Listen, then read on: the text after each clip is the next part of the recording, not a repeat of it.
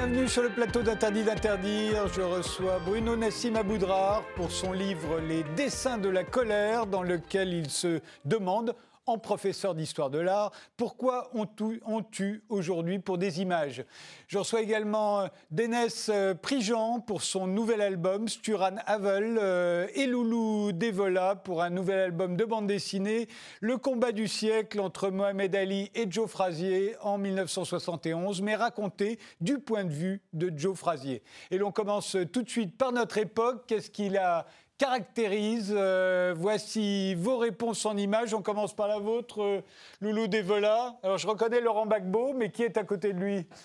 Charles Blégoudet, le général de la rue, comme on l'appelait à Abidjan. Et c'est après l'acquittement, euh, d'abord acquitté en première instance et puis acquitté en appel devant la CPI. C'est, ça a été un long chemin je suis très lié à la, Côte d'Ivoire par ma carrière de musicien. J'ai fait deux albums pour Alpha Blondie. Et euh, j'étais euh, très triste quand la France a décidé de, bombarder le palais présidentiel parce que je considérais qu'on marchait sur les traces de, de, Pinochet. Ça n'avait aucun sens. Euh, j'étais très triste aussi de la propagande de la désinformation totale qui nous présentait ces deux personnes comme des grands criminels. Ils étaient, c'était Charles Taylor, ils avaient des fortunes, etc. Et finalement, après dix ans, euh, la Cour pénale internationale a tout essayé, trouvé des comptes en Suisse, des crimes, machin. Ça en était, c'est, très triste. Et finalement, ce, ce qu'il faut garder dans cette histoire et leur acquittement, le fait qu'ils sont totalement innocentés de tous les crimes dont elle les accusait, crimes contre l'humanité, crimes de guerre, etc c'est que ce peuple, les Ivoiriens, a, montré l'exemple, c'est-à-dire sans terrorisme, sans ressentiment, des manifestations dans les rues de Châteaurouge jusque dans les rues de Turin aux États-Unis, et vraiment un combat pacifique qui a permis la libération de ces deux personnes dont je ne me revendique pas politiquement, hein, ce n'est pas du tout le propos, mais par contre je me revendique totalement euh, politiquement de la démarche des gens qui les ont défendus. Je pense à des gens, parce que je les, je les ai soutenus notamment à Lyon, à, à Viviane Azo, à Eric Traoré, des gens dans l'ombre qui ont donné et, finalement ils ont gagné. C'est encore possible. Donc c'est une très belle image. Euh, l'image maintenant de, de Dénès Prigent. Alors celle-là est vraiment mystérieuse. oui, alors elle, a été elle a été prise à mais risques et périls, puisqu'il a fallu que je la prenne de, euh, sur une route, en fait, où il y avait euh, une circulation très intense. Donc euh, il s'agit d'une chapelle qui se retrouve perdue au milieu d'un rond-point. Donc euh, là où il y a une quarantaine d'années, elle devait être en plein milieu d'une forêt.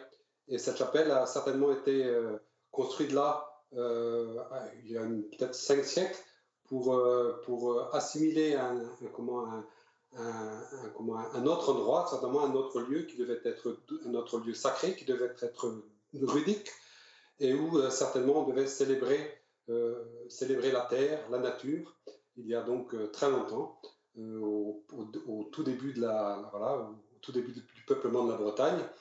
Et donc cette image montre bien le monde dans lequel nous sommes aujourd'hui. Voilà, on a oublié le, on a oublié le sacré, on a oublié la nature, notre mère, et on est tous, on a oublié la, la, communauté aussi, puisque ces lieux de culte donnaient très souvent, c'était très souvent des, des, des, des, moments de communion aussi, quand on, quand on, quand on, on, voilà, on, faisait des, rituels pour la terre, pour la nature, etc. Et là, euh, chacun, on voit les, les gens, ils sont tous enfermés dans des, dans des prisons de métal, tout seuls. Et voilà, ils tournent, ils tournent, ils tournent, ils tournent. Et euh, ils vont, ils vont très vite. Ils ne savent pas où ils vont, mais ils vont. Euh, l'image dans lequel nous vivons, un monde dénué de sacré, où on a oublié la, nature. Et on va, on va droit, droit dans un mur, mais on y va. Et Bruno Nassim Aboudrar, votre image à vous c'est une image qui représente la destruction des Bouddhas de Bamiyan il y a exactement 20 euh, ans et un petit mois, euh, puisque c'était à la mi-mars 2001. Euh, et c'est une image que j'ai choisie parce que c'est un moment très, très inaugural, puisque c'est le moment où les, les, extrémistes musulmans, en l'occurrence Al-Qaïda, rentrent dans un processus qu'ils appellent un processus d'iconoclasme, c'est-à-dire de destruction des images, des images sacrées. Or, euh, contrairement à une idée reçue, euh, l'islam n'a pas de tradition iconoclaste, donc ils inventent, un iconoclasme, euh, un, geste comme ça très, très public et très, très, très, très impressionnant euh, de destruction de ces statues, qui étaient de magnifiques statues qui avaient été construites euh, presque 1500 ans, enfin construites, qui avaient été euh, faites à peu près 1500 ans avant leur destruction et dont les musulmans de la région, l'Afghanistan s'était parfaitement accommodé jusque-là. Et tout d'un coup, en quelques jours, et après avoir dit qu'ils allaient en fait les préserver, les, les, hommes d'Al-Qaïda et du Mollah Omar décident de les détruire et pendant quelques semaines, euh, tout, presque, presque tout le, monde, pas seulement l'Occident, et, comme ça, euh, haletant sur vont-ils les détruire, vont-ils vraiment oser? Et puis ils osent pour produire ces images terribles qui me paraissent euh, inaugurales d'un cycle de destruction au cours du, du, 21e siècle. Eh bien, commençons. On va revenir hein, sur, sur ces images, Bruno Nassim Aboudrar, puisque ça fait partie de, du livre dont on va parler tout de suite.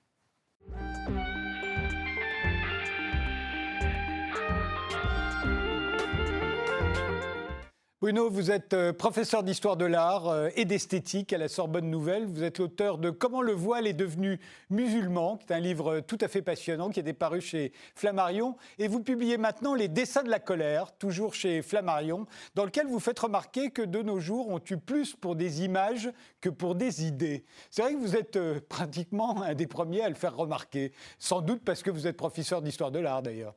Oui, je le crains. Alors, je ne suis pas sûr que l'on tue plus pour des images que pour des idées. Ce qui est certain, c'est que l'on s'est mis ou remis à tuer pour des images, d'une part, ce qui en soi est, quelque chose de, terrible parce que les images peuvent blesser d'elles-mêmes, mais elles ne peuvent pas tuer. Donc, il faut, actionner les images euh, pour en venir euh, à commettre des meurtres en leur nom, et des meurtres parfois des, meurtres de masse ou des meurtres individuels. Il y a, il y a, des deux, euh, hélas. Donc, c'est un phénomène effectivement euh, très, très nouveau très inquiétant. Euh, l'autre point qui, qui, m'a intéressé au départ, euh, c'est l'idée que les images soient devenues en soi des, emblèmes de la liberté d'expression, ce qui là non plus ne va pas de soi, parce que normalement la liberté d'expression a traditionnellement a plutôt été euh, pensée en termes d'expression orale ou d'expression écrite, mais en tous les cas d'exprimer une idée. Or, il n'est pas du tout évident que les images expriment des idées. En particulier, elles ont pas la possibilité de nier, elles n'ont pas la possibilité d'articuler des idées complexes. Elles sont complexes, mais n'ont pas la possibilité d'articuler d'elles-mêmes des idées complexes. Il faut les faire parler. Et donc le fait que les images soient devenues particulièrement dans nos sociétés, euh, l'exemple même de la liberté d'expression me paraît aussi quelque chose qui mérite d'alerter. Surtout qu'il y a énormément d'images euh, qui sont interdites. Euh, euh, les images pornographiques, les images représentant des, cadavres, par exemple, leur usage est extrêmement limité. Il y a énormément d'images qui sont interdites. Mais enfin, ce n'est pas le sujet de votre livre. Le, sujet de votre livre, c'est le fait qu'à un moment, on puisse tuer pour des images. Vous dites que la dernière fois, c'était dans l'Empire byzantin, entre 726 et, et 843. c'est la période de l'iconoclasme alors il faudrait rappeler de quoi il s'agit à l'époque. Alors, à l'époque, il s'agit d'une crise qui euh, touche le monde chrétien, qui insiste exclusivement le, monde chrétien. C'est une, une querelle entre chrétiens, entre chrétiens de, de langue grecque essentiellement, euh, puisque euh, la crise a lieu, comme vous venez de le rappeler, à Byzance, et elle porte strictement sur la nature du Christ. Hein. C'est une, une question théologique. Est-ce que le Christ étant partageant sa substance avec Dieu le Père, euh, et le Christ s'étant fait homme, est-ce que comme il s'est fait homme, on peut le représenter, ou est-ce que comme il est Dieu, on ne peut pas le représenter parce qu'il ne peut pas tenir dans les limites, il est ce qu'on appelle incirconscriptible, c'est-à-dire qu'il ne peut pas tenir dans les limites d'un trait de dessin dans un premier temps, euh, les, chrétiens, après hésitation, ont tranché pour la première solution, c'est-à-dire qu'on peut le représenter parce qu'il s'est fait homme. Et puis, dans un second temps, euh, il y a une querelle à ce sujet et les d'autres chrétiens vont, vont dire c'est scandaleux de le représenter, c'est surtout scandaleux d'adorer sa représentation. Mais si c'est Dieu et qu'il est représenté, on ne peut pas ne pas l'adorer. Donc, euh, donc, donc euh, c'est, la, représentation devient quelque chose d'assez dangereux. Et là, effectivement, il va y avoir une, querelle assez longue qui va durer en deux parties un peu plus, un, petit siècle, disons, et au cours duquel il y a certainement eu quelques meurtres de moines, euh, dans, des proportions qui, sont dérisoires par rapport euh, au nombre de morts que l'on que, l'on compte quotidiennement aujourd'hui quand il y a un conflit, euh, et puis des destructions, alors là par contre assez radicales, de toute l'iconographie, de toutes les icônes qui existaient avant. Et alors, pourquoi est-ce que les images ont recouvré une telle puissance aujourd'hui, d'après vous? Ma théorie est un peu, est un peu triste, je, m'en excuse, mais mon, mon, impression est que l'on en est venu à, ce que, à, à, être dans ce que l'on appelle l'idolâtrie, mais cette fois-ci l'idolâtrie au sens propre, c'est-à-dire à croire que l'idée euh, que, que, l'esprit, si vous voulez, se trouve à l'intérieur des images. Alors bien sûr, quand je dis image, c'est au sens assez large. Hein. Ça, peut être des photos, ça peut être des sculptures, ça peut être des dessins, ça peut être des peintures, ça peut être, mais euh, et ça peut être des ruines. Euh, les, ruines de Palmyre. L'idée que, que, que, la dimension spirituelle des images se trouve en elles, dans leur matière, et non pas dans, dans, les idées que que, l'on met. Et ça, c'est une montrer Palmyre. Et là, c'est une dérive extrêmement dangereuse dont toutes les religions se sont toujours euh, méfiées. Et l'idolâtrie est partout interdite, et au fond, elle n'existait jamais. Il y avait toujours des moyens pour considérer qu'une image, c'est une image, et que l'on peut éventuellement euh, transiter par l'image, qu'elle peut servir de, tremplin en quelque sorte pour, euh, pour quelque chose qui, qui est au-dessus d'elle, une mémoire ou une adoration, mais on n'adore jamais la chose elle-même. On n'adorait jamais la chose elle-même. Et maintenant, de part et d'autre, que ce soit les destructeurs d'images, que ce soit nous-mêmes qui souffrons de ces destructions d'images, on en souffre comme si euh, l'idée qu'elle recelait avait été, pouvait être touchée en les touchant. Et là, je pense qu'il y a quelque chose de, très nouveau et de, d'assez inquiétant, je, dois dire. par exemple, vous montrez Palmyre. Pardon, euh, par exemple, là, là, vous montrez Palmyre.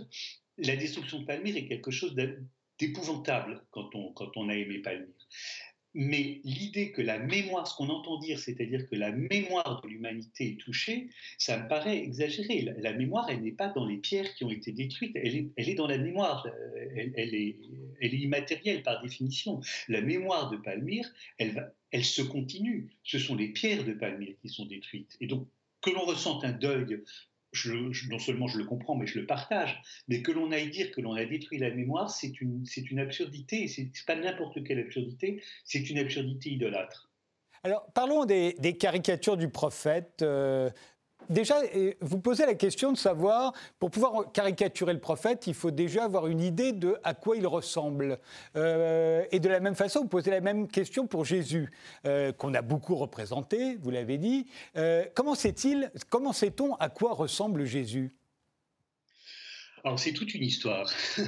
on, ne sait pas à quoi ressemble Jésus parce que Jésus est né juif, je ne vous apprends rien, et il est donc né dans une société qui était, alors nouveau mot euh, un petit peu euh, universitaire, aniconique, c'est-à-dire non pas euh, qui ne détruisait pas des images, mais qui n'en fabriquait pas. Vous savez que le A privatif, comme AT, sans Dieu, ici c'était aniconique, sans image. Et donc, c'est venu à l'esprit de personne, non seulement de faire un portrait de, Jésus, mais même de faire une description de Jésus. On n'a aucune description physique de Jésus, les évangiles n'en livrent pas. Donc, si ça se trouve, euh, il était petit, gros et chauve, euh, on, ne, le saura jamais.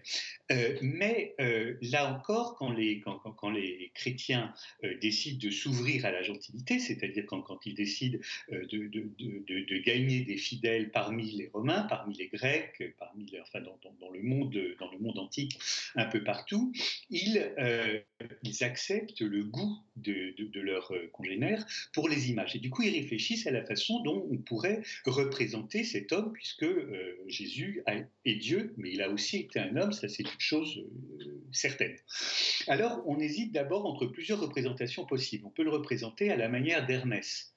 Euh, parce que Hermès porte parfois sur ses épaules un, agneau euh, et que Jésus est le pasteur euh, de, ces, agneaux que sont les, chrétiens. Alors Hermès, c'est un beau jeune homme, glabre, et avec les cheveux bouclés. Et donc on a des, représentations de Jésus en Hermès. Puis on peut se dire aussi, oui, Hermès ça va, mais Jésus était de, cette région-là, de cette région des, sémites, euh, euh, juifs, ou, juifs ou arabes, et donc il était certainement très brun, avec une barbe noire courte et des cheveux très bouclés serrés. Alors on a aussi des représentations comme ça sémitiques de Jésus. Puis il y a une troisième voie, qui est disons la voix grecque, qui dit Jésus, non, Jésus était un sage et donc il était comme un philosophe. Et du coup, on le représente comme on a l'habitude de représenter Aristote, dont on n'a d'ailleurs pas non plus d'image réelle, mais on a l'idée qu'Aristote est un homme vénérable avec une grande barbe souple.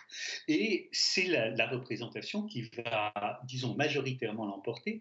Et surtout, c'est la seule représentation qui admet des caricatures de Jésus. C'est-à-dire que si on faisait une caricature de Jésus euh, comme euh, un beau jeune homme avec un visage poupin un berbe, on ne le reconnaîtrait pas et on pourrait ni être choqué, ni trouver marrant ces caricatures. On ne saurait tout simplement pas que c'est une caricature de Jésus. Euh, voilà. Pour le prophète. Euh, on a tendance à penser que la, perception des images est différente en islam et dans le christianisme. Euh, est-ce que c'est le cas? Alors, oui. oui, bien sûr que c'est le cas, mais j'ai presque envie de dire oui et non. L'islam classique euh, globalement, ne fait pas d'image. Ça ne veut pas dire qu'il n'en fait jamais. Il y a une idée reçue selon laquelle les images du prophète seraient interdites. C'est faux. Il y a des images du prophète. Il y en a peu. Elles sont, elles sont peu diffusées et elles sont anciennes.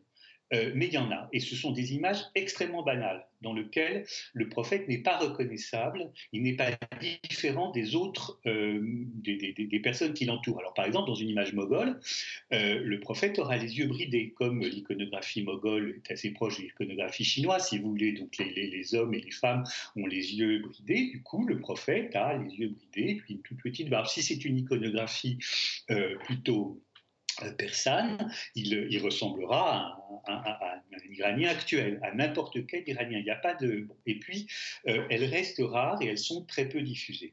Dans le assez vite, euh, à partir du XVe siècle à peu près, l'islam sunnite en particulier renonce complètement aux images, et donc à partir de là, on n'aura plus d'images et, quasiment plus d'images. Elles deviennent très très très exceptionnelles et particulièrement plus d'images du prophète. maintenant, l'image est revenue dans le monde musulmans par la télévision et par, euh, par la photographie, non sans difficulté d'ailleurs. Hein. les musulmans ont d'abord été assez réticents à la photographie. Les premiers photographes dans le monde arabe étaient plutôt des coptes, euh, donc des chrétiens qui ont ouvert les, les, premiers ateliers de photographie ou des maronites euh, au, Liban. Et puis, petit à petit, ça s'est diffusé. Et aujourd'hui, comme on sait bien, la, télé, le cinéma, la photographie ne posent plus de problème. Mais du coup, il y a une fixation tout à fait contemporaine, très récente, euh, de la part, d'ailleurs seulement d'extrémistes musulmans, c'est pas du tout une fixation générale, euh, autour de, l'idée que l'islam serait une religion euh, violemment opposée aux images, ce qui est faux. Et, alors cet attachement au, patrimoine ou à la mémoire de l'humanité euh, qui fait que nous avons été particulièrement euh, touchés, voire blessés, vous l'avez dit, par la destruction de Palmyre, par la, destruction de Ninive, euh, par la destruction des, Bouddhas en Afghanistan, mais aussi par les destructions qui ont pu avoir lieu à Tombouctou. cet attachement à la mémoire de l'humanité ou au patrimoine de l'humanité, est-ce que c'est typiquement occidental? Je ne sais pas ce qu'on entend aujourd'hui par occidental. Euh, je pense que c'est d'origine occidentale, mais je pense aussi qu'avec la mondialisation, euh, ce que l'on appelle l'occidental, c'est énormément étendu. Donc c'est quelque chose qui est très largement partagé, y compris bien sûr très largement partagé euh, par le monde arabo-musulman, par le monde ou par le monde turco-musulman, ou par le monde irano-musulmans, euh, qui, sont tout aussi qui sont très très majoritairement tout, tout, aussi sensibles euh, que, que, nous euh, Français ou nous Nord-Européens ou nous Nord-Européens et Nord-Américains, etc. aux images. Donc l'idée me paraît occidentale, mais géopolitiquement c'est évidemment plus un Occident situé. Alors, euh, le, y a, euh, quand on voit ces images, là, c'était là ce que se trouvait un, Bouddha hein, euh, depuis 1500 ans, et aujourd'hui, c'est un, un, trou vide. ça rappelle le vandalisme. C'est une tradition, le vandalisme. Ça existe depuis toujours. Ça a existé aussi bien entre catholiques et protestants pendant, pendant les guerres de religion. quand les protestants l'emportaient, ils détruisaient tout ce qui était catholique que tout ce qui était religieux disparaissait, et vice-versa. Euh, est-ce qu'on est dans la même euh, tradition aujourd'hui euh, quand il y a des destructions comme celles qu'on a pu voir depuis le début du XXIe siècle? Alors c'est toute la question. le, vandalisme, c'est une autre tradition. Hein. C'est une tradition, si je puis dire, festive, paralysieuse, guerrière par contre, et qui se donne avec des sortes de rituels, euh, hélas toujours les mêmes. Toutes les destructions, on a des descriptions très anciennes de, vandalisme.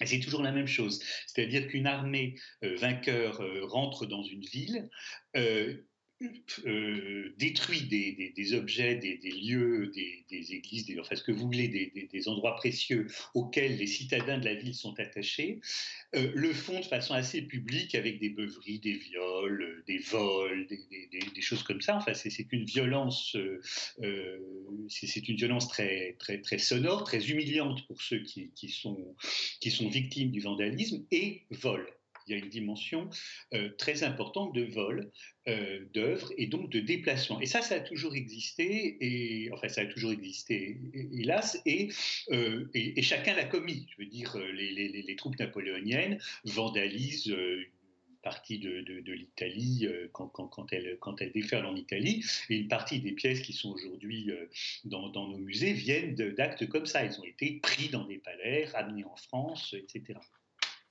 Euh, c'est aussi un système de circulation d'œuvres d'art. C'est comme ça que des œuvres d'art qui ont aujourd'hui leur place euh, ont trouvé cette place. Hein. Le, grand exemple, c'est les chevaux de Saint-Marc, par exemple, qui sont aujourd'hui vraiment un des symboles de Venise et qui ont été euh, vandalisés par, lors de la, de la, deuxième croisade en 1204.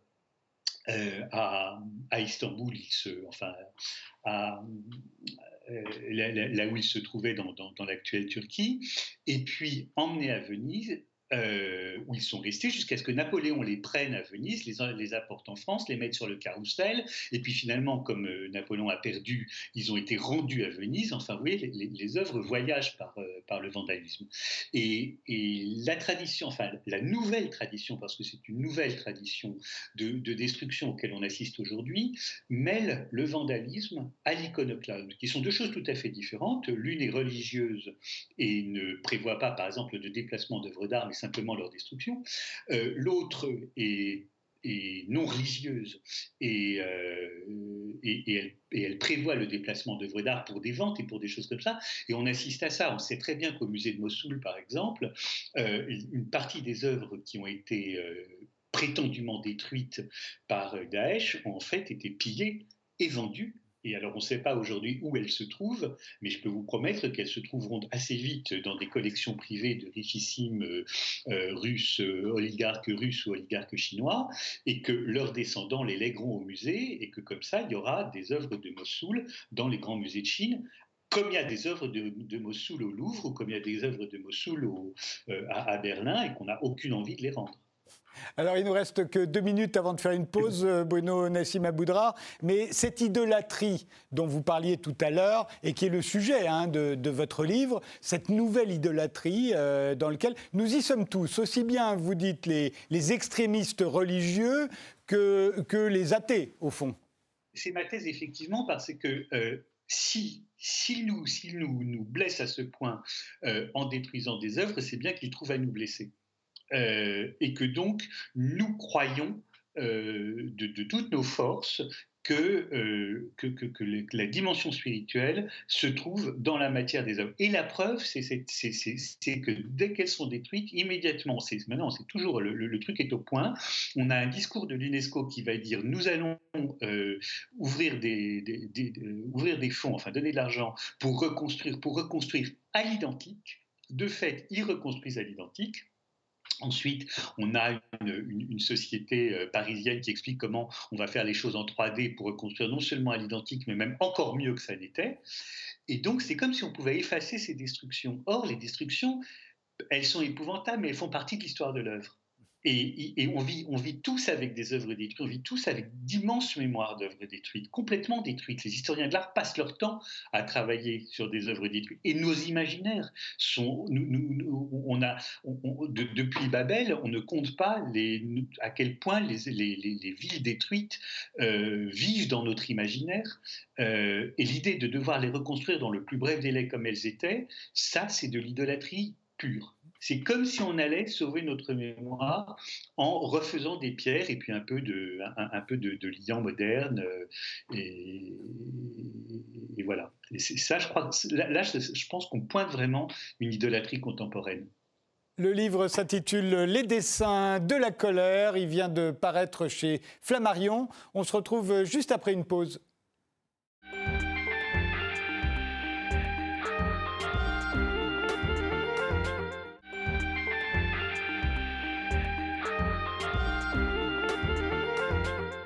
Dédé Jean, vous, vous êtes euh, breton, vous êtes musicien, auteur, compositeur, interprète, vous chantez en breton. Vous sortez votre onzième album, euh, Stur Anne Havel, euh, Le gouvernail du vent, et vous êtes un, véritable phénomène musical. Hein. Vous mariez la, la et la musique électronique. Alors vous allez nous rappeler, ça doit être la millième fois que vous le faites, mais, mais néanmoins, rappelez-nous ce qu'est la guertz. Ah, la guertz, c'est une forme de chant unique au monde que l'on ne trouve donc qu'en Bretagne.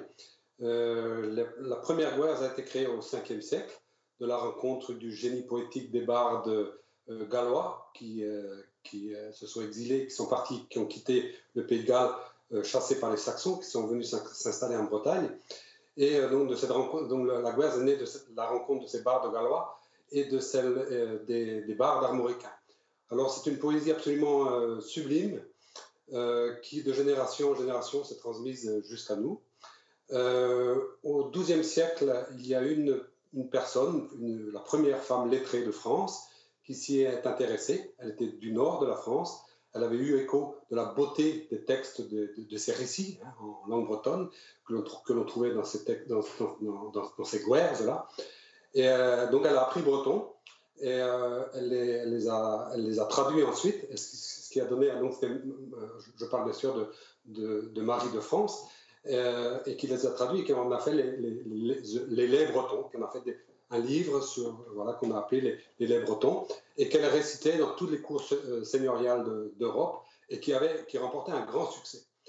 Et, plus tard, au 19e siècle, il y, en a, voilà, il y a certains écrivains qui se sont intéressés à ces laits bretons, et des écrivains français, et ainsi est né le romantisme. Donc le romantisme trouve ses sources dans la guerre bretonne.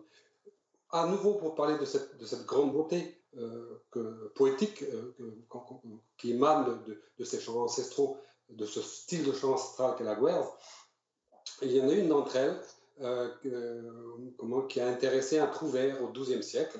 Il a traduit, il s'agit de la guerre de Bram, ou, le prisonnier de guerre, entre guillemets, hein, en sous-titre. Il a traduite euh, c'est une guerre du 9e siècle, il l'a traduite, et c'est devenu, euh, ben, devenu le récit de Tristan et Isolde. Donc le, récit de Tristan et Isolde trouve ses racines dans la guerre bretonne. Il y a également, euh, comment, donc, ça c'était des, chants qui étaient, comme je l'ai dit, transmis de, génération en génération oralement, qui n'étaient jamais écrits. Et au 19e siècle, il y a un, noble de Quimperlé qui s'appelle Ersard de la Ville Marquée, donc il avait tout son temps à lui, hein, puisqu'il était noble, il avait, une rente, il avait beaucoup d'argent. Donc il s'est intéressé et qui à, ce, à ce chant, à ce chant extraordinaire qu'est la Guerre, et il en a collecté dans, dans, les, quatre, dans les quatre Bretagnes, euh, à savoir dans le Trégor, dans le Léon, dans la Cornouaille, dans le Pays Vantais.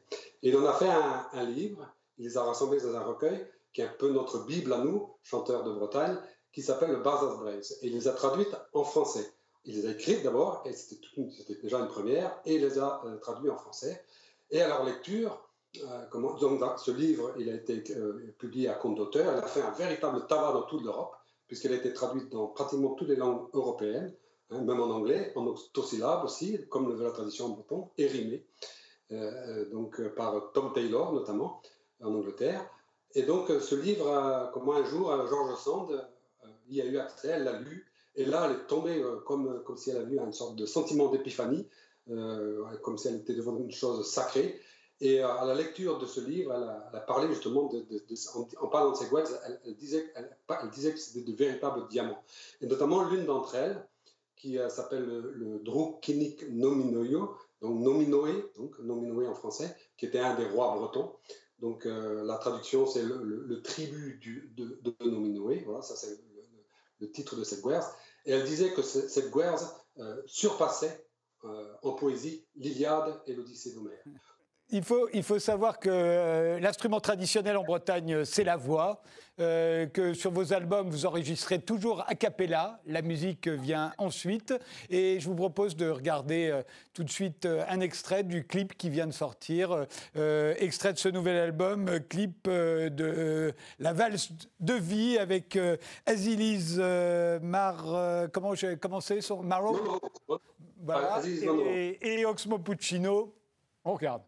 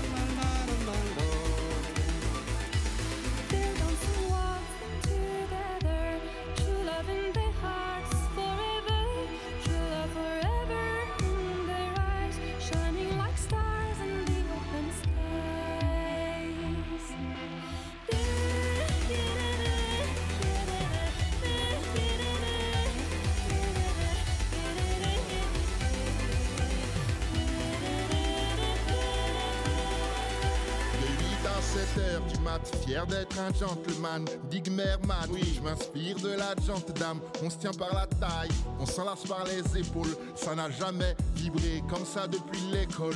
Hmm. La tête suit les violons, les poings marquent la basse. Quand le pied gauche avance, le pied droit le remplace. Oh, on reprendra si les minots dorment. Tu joueras à la flûte de pan, pour moi le minotaure. Nous parlerons du beau temps sous un parapluie. Tu resteras pour les frissons et les poissons frits. Les murs sont bâtis des questions qu'on se pose, puis la vérité change la métamorphose. Je vous pose une vaste colle, cette vie est une valse folle.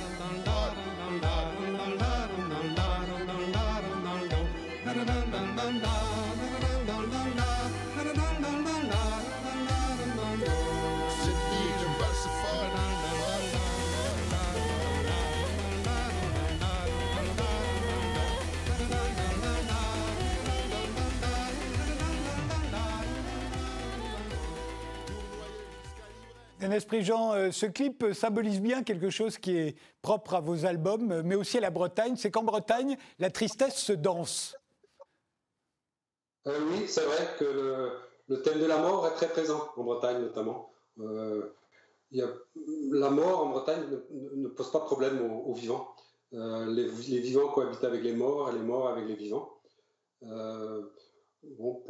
vrai que dans ce, dans ce texte, on, voilà, on en parle un petit peu. Il y a un autre texte aussi euh, qui s'appelle, euh, là, qui, n'est pas un chant, mais qui est un, un texte que je récite euh, dans cet album, qui s'appelle, qui s'appelle qui illustre bien justement ce, voilà, ce, rapport que les, Bretons ont avec la mort. Donc ça, on, le traduirait par tête auréolée. Donc je l'ai écrit dans, un style, là ce, n'est pas de la guerre, mais dans un style plus de ce qu'on appelle en Bretagne les, les, grassous, qui sont des, des sortes d'oraisons funèbres que l'on récitait à l'occasion des veillées de mort pendant trois jours durant, sans interruption. Moi, j'ai vécu ça dans mon enfance. Donc tout ça pour dire, c'est vrai que la mort en Bretagne n'est pas, n'est pas un problème, mais il y a aussi la fête. La fête, les Bretons sont des, gens qui, aiment la fête. Hein, autant on peut aller très loin dans, la, dans truc, autant, on peut aller également très loin dans le, dans le jovial et festif. Denis Prigent, il y a une de vos chansons tristes qui a fait le, tour du monde euh, grâce à un film de Ridley Scott, La chute du faucon noir.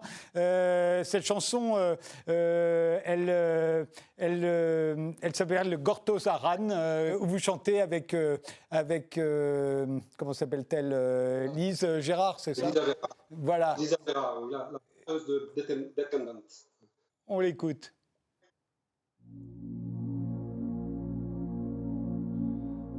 Gortoz et meus, gortoz et meus.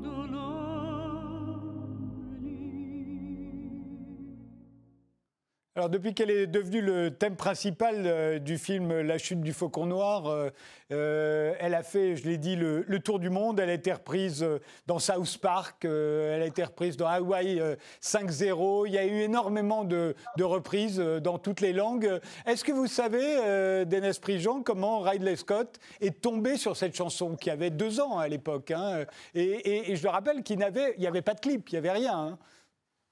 Oh oui, pas de mystère. En fait, Lisa Gérard a, comment euh, travaillé, ou travaille toujours encore, je ne sais pas, mais à l'époque, elle travaillait régulièrement avec Hans Zimmer, qui était un peu le, comment, le, musicien, euh, le musicien qui, orchestrait les, musiques de films de, Ridley Scott. Et il se trouve que donc elle travaillait avec lui, elle lui a fait écouter Hans Zimmer, elle lui a fait écouter ce titre-là. Et Hans Zimmer, donc, qui, dont on avait chargé de, qui avait la charge à ce moment-là de poser de la musique sur ce nouveau film qui sortait, Black Hawk Down, un film de guerre, a tout de suite vu, euh, voilà, tout de suite visualisé l'emplacement dans lequel il pourrait, il pourrait mettre cette chanson. Et il a bien placé d'ailleurs, parce qu'elle se, elle se situe vers la fin du film. Donc c'est un, film de guerre, hein, très violent, très rouge, euh, vraiment avec des images parfois euh, qui nous choquent, hein, tellement là, mais qui ne fait qu'en fait montrer la réalité de, la guerre, la cruauté de la guerre. Et à la fin, donc on voit voilà, un, des, Marines comme ça qui rentre dans, un, dans une sorte de, grande, chambre funéraire à nouveau. Et là, il y a tous les, corps, comme ça, des, victimes américaines. Et, euh, donc, euh, et comment on entend le chant, là, il y a le, chant qui démarre et qui, vient là comme laver un peu, euh, comme une, eau un peu laverait tout le sang répandu sur le pavé. Y a une sorte de cantique comme ça. Et voilà, donc c'est vrai qu'au départ, quand, on m'avait fait la proposition, ça m'avait un petit peu étonné. Mon, mon chant, ça, sur un chant un peu un peu sacré comme ça, empreinte de sacralité, comme ça, euh, en tout cas, euh, sur un film de guerre, ça m'avait un peu. Et finalement, j'étais vraiment ravi, puisqu'ils l'ont utilisé de façon très intelligente, euh, et, je dirais même que ça le met en valeur.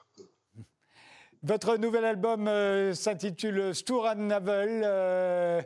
et ben merci. je ne vous demande pas vos dates de concert d'Esprit Jean, parce que ce n'est pas encore pour tout de suite.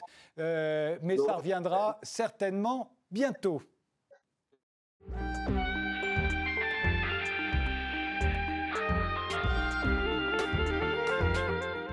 Vous êtes le scénariste du Combat du siècle qui vient de sortir chez Futuropolis avec des dessins de Luca Ferrara. Ce combat, c'est celui qui a eu lieu en 1971 entre Mohamed Ali et Joe Frazier. Mohamed Ali en était le héros puisqu'il lui était interdit de monter sur le ring depuis 4 ans parce qu'il avait refusé de partir faire la guerre au Vietnam. Mais vous, vous racontez l'histoire du point de vue de Joe Frazier. Alors pourquoi? Pour euh, moi qui étais un petit garçon à l'époque, mais je me souviens très très bien de ce combat, Frazier, c'était le méchant. ben, parce que justement, c'était pas le méchant. Voilà pourquoi. Frazier, c'est pas le méchant. C'est vrai qu'en lisant cet album, en fait, j'ai découvert Joe Frazier je me suis rendu compte que je ne le connaissais pas, en fait. On l'avait caricaturé à l'époque. Oh, on l'a plus que caricaturé, et puis c'est pas lui qu'on a caricaturé. C'est. Euh, j'ai presque envie de dire ça, même si j'aime pas du tout cette formule, vu qu'il a utilisé dernièrement, mais c'est l'homme noir américain qu'on a caricaturé. C'est l'homme désigné comme étant bête, inculte, uniquement fort, et bien au-delà, oncle Tom, c'est-à-dire collaborateur. cest ça renvoie à l'idée euh, que les Noirs auraient mérité d'être maltraités parce qu'ils étaient des oncles Tom. Le concept d'oncle Tom, c'est terrible. C'est terrible. Ce que vous dites pas là, euh, Loulou Dedola, c'est que celui qui l'a caricaturé de la sorte, c'est pas un blanc, c'est Mohamed Ali. Oui, bien sûr, mais Mohamed Ali au service du projet, non pas des blancs, mais d'une projet des Blancs les plus réactionnaires, c'est-à-dire la ségrégation et le maintien de la ségrégation, et l'idée que les races existent. Alors il faut, il faut voir que Mohamed... D'abord, qui c'est Joe Frazier? Parce qu'au fond, je me suis aperçu que je ne le connaissais pas. Comment on peut résumer, c'est qui ce personnage?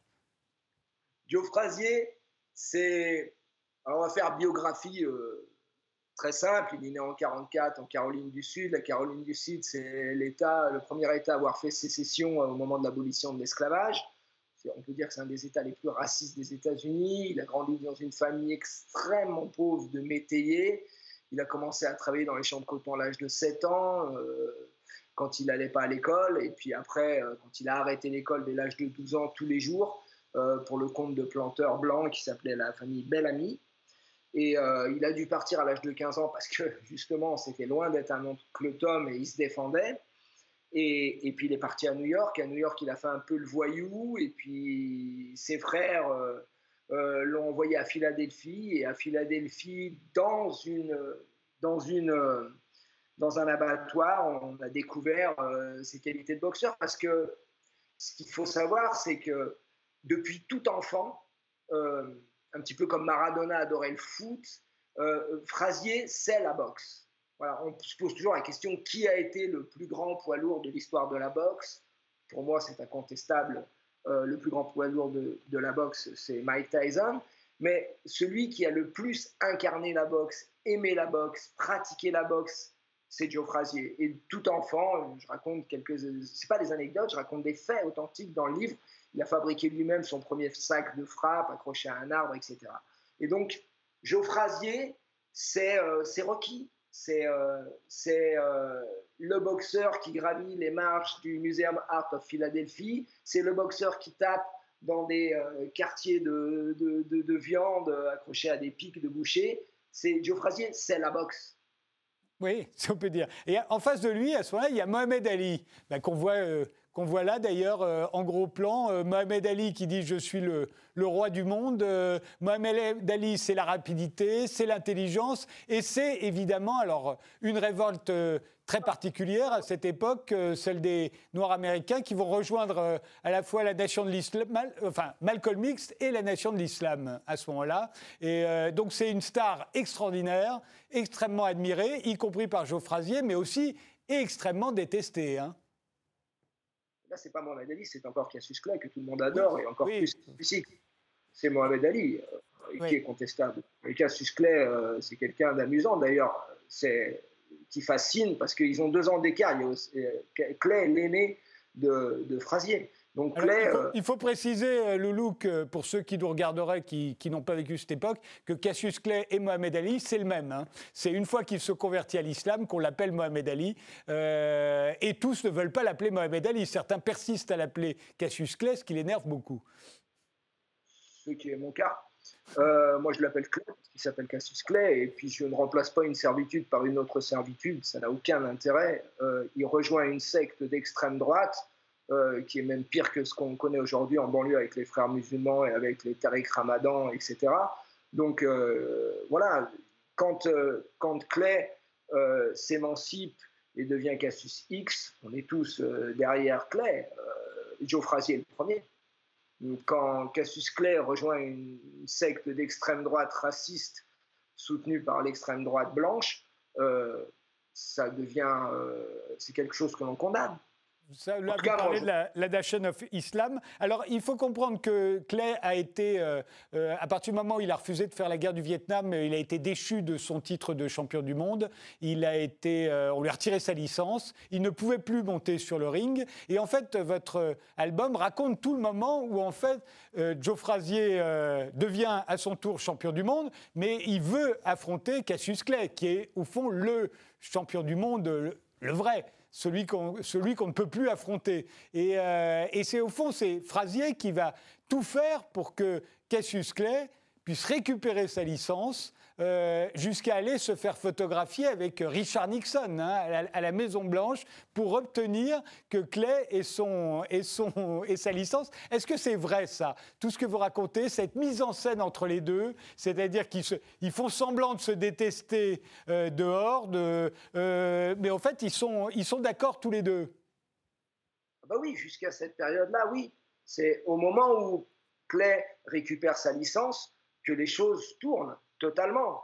Voilà, mais sinon, euh, Frasier, il a fait plus qu'aider Clay à récupérer sa licence. Il a aidé Cassius Clay à, vivre.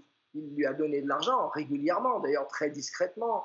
Euh, Frasier, il, incarne à ce moment-là la, seule chance pour Clay de récupérer sa licence. Et il réussit. Parce que Frasier, il l'admire. C'est-à-dire que quand en 60 à Rome, euh, euh, Clay devient champion du monde poids lourd, Frasier, il est rien encore.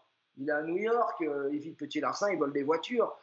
Euh, et puis quand, quand à son tour, euh, Frasier devient le premier champion du monde noir américain, américain d'ailleurs, tout court, des poids lourds, enfin champion du monde, champion olympique des poids lourds. Clay, lui, c'est déjà l'homme qui a battu Sonny Liston et il est champion du monde, là, toute catégorie boxe professionnelle. Donc, il a, le premier supporter, le premier fan de Clay, de Cassis Clay, c'est Joe Frazier. Alors donc e-, effectivement, donc il va tout faire pour qu'il récupère sa licence. À ce moment-là, ils sont très complices. Euh, ils font semblant de se détester pour la presse, mais en réalité, ils sont très complices. Et puis à partir du moment où, Mohamed Ali récupère sa licence, le ton change. Enfin plutôt, le ton ne change pas. Il, continue de l'insulter comme il l'insultait avant, mais avant c'était pour de faux. Là, ça devient pour de vrai. Et surtout, il lui reproche à partir de ce moment-là d'être un oncle Tom, d'être au fond un blanc déguisé euh, en noir. Euh, les attaques sont très très dures et, pour Joe Frazier, ça va être particulièrement horrible. Hein. En fait, les choses, pour revenir à votre, la question précédente, effectivement, tout ça est authentique. Hein. Dans le livre, les, propos utilisés, etc., les dialogues sont des dialogues authentiques, les interviews des journalistes, etc., l'entrevue avec, avec Nixon, tout ça était une volonté de Ali, de Clay et de Frasier d'aller voir, de, de, plaider auprès de, de Nixon. On est d'accord là-dessus. Et je ne pense pas qu'on reste, parce que c'est plus du tout le même champ lexical. Et au-delà du champ lexical, il y a des idées. Et là, on bascule au moment où euh, Claire récupère sa licence. Quand Claire récupère sa licence, qu'est-ce Claire récupère sa licence?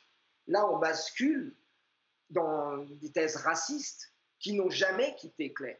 Et en l'occurrence, c'est pour ça que j'ai envie de le dire, je l'appelle Mohamed Ali à ce moment-là, c'est qu'à ce moment-là, on est avec Mohamed Ali.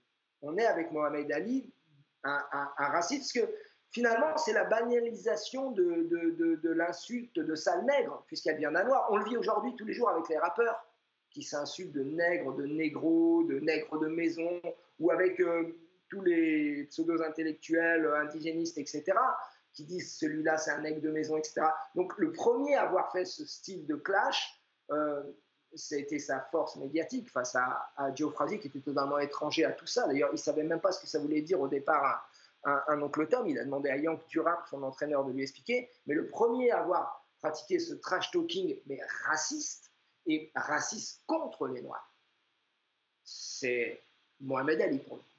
Oui, bah, enfin moi je ne le vois pas comme raciste, ni comme raciste contre les Noirs, mais ça c'est un autre, c'est un autre débat. Je vous laisse, euh, je vous laisse euh, le penser, euh, Loulou Dédola.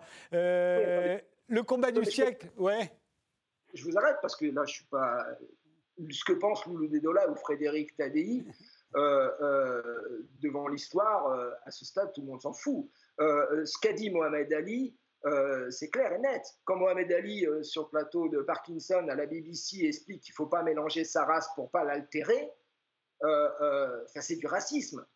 Quand Mohamed Ali dit clairement que les Noirs ne doivent pas se marier avec les Blancs parce que les oiseaux bleus ne volent pas avec les oiseaux blancs, etc., etc., c'est du racisme. Donc aujourd'hui, on peut, si on veut, parce qu'il y, a, y a tout le, pouvoir de séduction. Ce qui est terrible avec Ali, c'est qu'il est aussi, euh, il a aussi été clair, il a été aussi très séduisant, il a aussi refusé la guerre au Vietnam, etc. Mais il n'en reste pas moins qu'il a permis ce qui arrive aujourd'hui et ce qui arrive aussi maintenant chez nous, c'est cette haine et c'est extrêmement dangereux. Moi, je me bats tous les jours contre ça et je ne cesserai de me battre contre ça. Je me bats contre l'idée que les races existent. Parce que si on reconnaît l'existence des races, on va à l'affrontement. C'est une évidence. Jamais les gens qui ont revendiqué des droits, des particularismes raciaux n'ont permis autre chose que la guerre. Il n'y a aucun mérite euh, sociologique aux États-Unis. C'est une catastrophe. Ça a été d'ailleurs un moyen de, changer, de dénaturer le combat des droits civiques de gens comme, euh, comme notre ami euh, Martin Luther King vers quelque chose de... Finalement, ils sont en train de fossiliser la condition d'opprimé, c'est-à-dire que par définition, le noir serait un opprimé. Mais c'est pas vrai. Fela Kuti disait le noir n'a pas toujours porté la merde. Voilà, c'était juste une petite précision. Clay, n'était pas raciste, mais Mohamed Ali était raciste. C'est incontestable.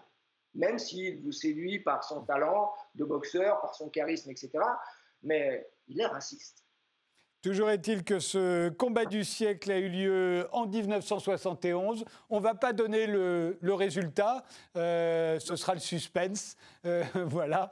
Et votre album euh, Le combat du siècle vient de paraître chez Futuropolis, Loulou Dedola. Les dessins sont de Lucas Ferrara. Merci d'avoir été dans cette émission. Merci tous les trois. Merci de nous avoir suivis et rendez-vous au prochain numéro.